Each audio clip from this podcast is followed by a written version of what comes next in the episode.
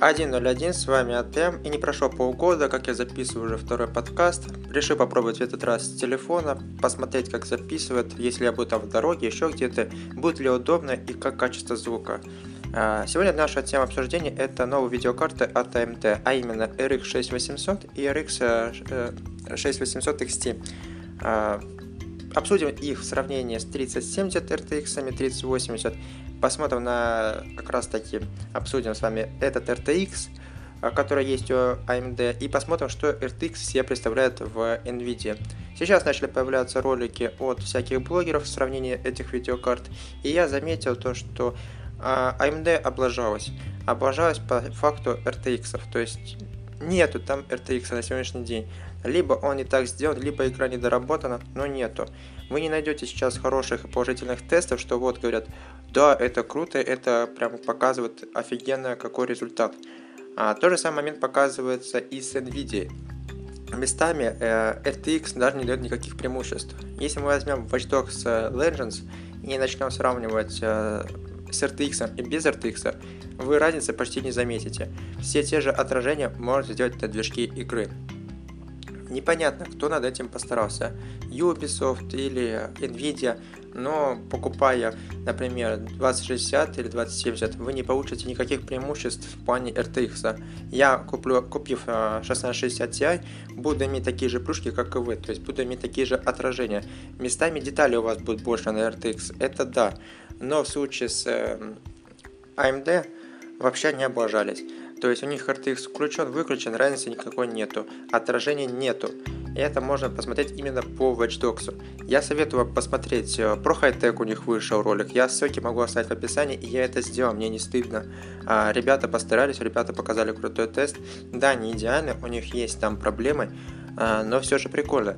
Мне интересно, что вы думаете на этот факт. А, почему а, AMD вот так выпускает опять проблемную видеокарту? И полбеды, ладно, это игры, может в монтаже она покажется, может в других рабочих задачах, нет. Все то же самое. А, нету поддержки, баги, отсутствие софта в некоторых программах, то есть Зачем покупать на сегодняшний день RX 6800? Если я человек, который хочу зарабатывать, я возьму Nvidia. Если я человек, который хочу поиграть просто в игры, да, AMD возьму. Но если я человек, который хочу поиграть в игры и получить э, комфортный э, геймплей и тому подобное, я опять же переплачу за свои хочу. То есть все зависит от моего хочу. Просто запустить игрушку, окей, AMD топ если просто запускать игры. Но скоро выйдет и Intel на этот рынок, и AMD придется подвинуться, потому что Intel а, будет запускать игры тоже так же. То есть у них, может быть, там будет аппаратная поддержка RTX, но, наверное, на старте этого не произойдет, потому что им только надо разогнаться со своими драйверами, а, получить э, опыт какой-то, получить знания какие-то в, э, в серии игр. Да, у них есть драйвера, они уже готовы, они уже оптимизированы, но надо их дорабатывать для декстопной версии. А, непонятно, какие там будут э, именно чипы находиться. А, именно процессорные или это будет отдельная графика.